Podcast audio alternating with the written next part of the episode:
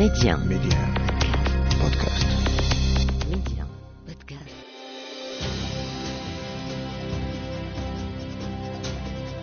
لنبدأ من حيث توقفنا في فجر السابع من نوفمبر 1987 حصل إذا ما توقعته وأشرت إليه في الحلقة السابقة اقتراب نهاية حكم الرئيس التونسي الراحل المجاهد الأكبر لحبيب بورقيبة بعد تعيين وزير أول جديد قبل شهر من ذلك اسمه زين العابدين بن علي. فقد أفاق التونسيون على صوت الوزير الأول زين العابدين بن علي وتلاوة البيان الطبي الذي وقعه سبعة أطباء ومفاده أن بورقيبة غير قادر على ممارسة مهام الرئاسة. فقد كان بورقيبة منهكا جسديا وعقليا وبلغ من العمر عتيا. وهذا يعني أن بن علي سيصبح أوتوماتيكيا رئيسا للدولة. فقد كان الدستور السابق ينص في فصله السابع والخمسين المتعلق بشغور منصب الرئاسة على أن الوزير الأول يتولى منصب رئاسة الجمهورية في حال شغور المنصب بالوفاة أو العجز واستكمال المدة الرئاسية المتبقية إلى حين إجراء انتخابات جديدة. وقال ابن علي بعد ذلك إن ما حصل كان عملية إنقاذ وطني. كان علي أن أعيد دولة القانون كان الرئيس مريضا ومحيطه كان صاحب تأثير سيء. وقبل ذلك في مقابلات مع صحيفة ليبراسيون في صيف 1987 لم تستدعي الكثير من الاهتمام حينها قال غدت القوى العقلية لرئيس الدولة محدودة جدا. ما يعني أنه تعتريه موجات غضب ولا تتعدى قدراته على الفهم ما يمتلكه طفل صغير. كيف تم الإعداد للحدث؟ يعد الحبيب عمار آمر الحرس الوطني الرجل الثاني بل هو رجل الميدان والتنفيذ الذي أشرف على الأرض على عملية تطويق قصر الجمهورية بقرطاج وعزل الرئيس الحبيب بورقيبة. وتحدث بعد الثورة عن كيفية التخطيط مع زين العابدين بن علي مبينا أن الفكرة اختمرت في الخامس والعشرين من أكتوبر. وتم إعلام الهدي البكوش الذي سيصبح الوزير الأول لأول حكومة لبن علي بالمخطط في الخامس من نوفمبر. والهدي البكوش الذي تقلد العديد من المناصب السامية في عهد بورقيبة منها إدارة الحزب الاشتراكي الدستوري هو الرجل الثالث في التغيير بعد بن علي وعمار. وهو كاتب بيان السابع من نوفمبر وأفاد في وقت لاحق أنه ليلة العملية كان يوجد في مقر وزارة الداخلية بصدد وضع اللمسات الأخيرة للحكومة الجديدة مع بن علي الذي كان في اجتماعات مع ضباط الأمن والجيش ووزيرة الصحة سعاد اليعقوبي لإعداد التقرير الطبي لإثبات العجز الصحي للرئيس. وتم التنفيذ على الساعة الثانية بعد منتصف الليل من يوم السابع من نوفمبر.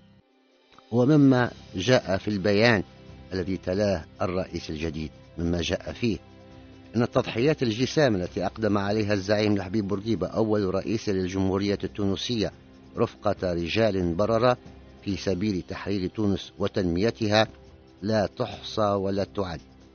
وأمام طوال شيخوخته واستفحال مرضه نعلن اعتمادا على تقرير طبي أنه أصبح عاجزا تماما عن الاطلاع بمهام رئاسة الجمهورية.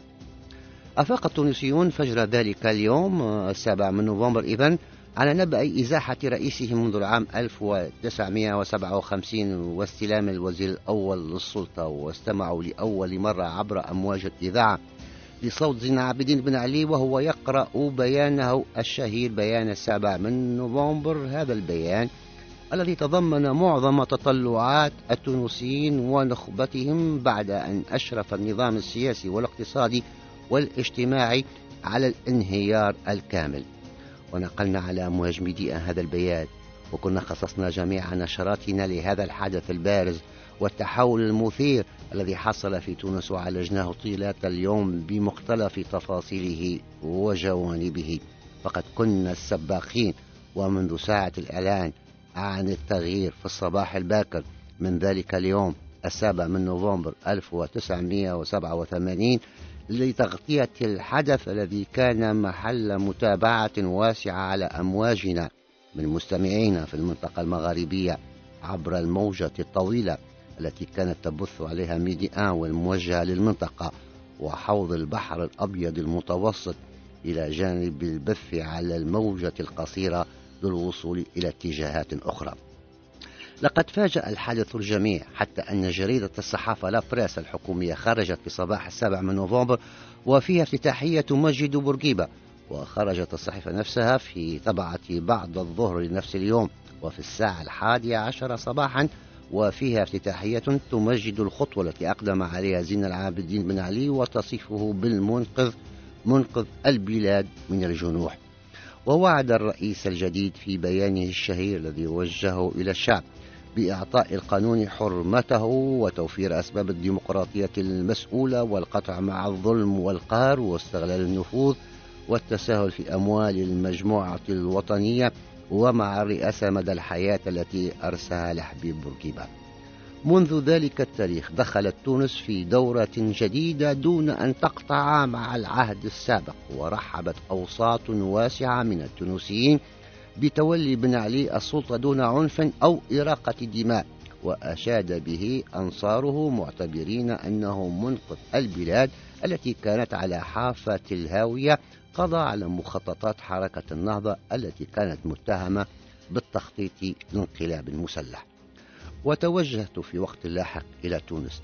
والتقيت العديد من الشخصيات كالهادي البكوش وصادق شعبان وزير التعليم العالي سابقا والقيادي في حزب التجمع الدستوري الديمقراطي ورئيس حزب بورقيبة الحزب الاشتراكي الدستوري وعبد الحفيظ الهرقام ومحمد الطرابلسي القيادي في الاتحاد العام التونسي للشغل والوزير لاحقا عدة مرات صديق الطفولة وابن الحي في صفاقس ومحمد رضا النجار الصديق الإعلامي الكبير الأستاذ في معهد الصحافة وعلوم الأخبار ومدير المعهد الأفريقي لتكوين وتدريب الصحفيين.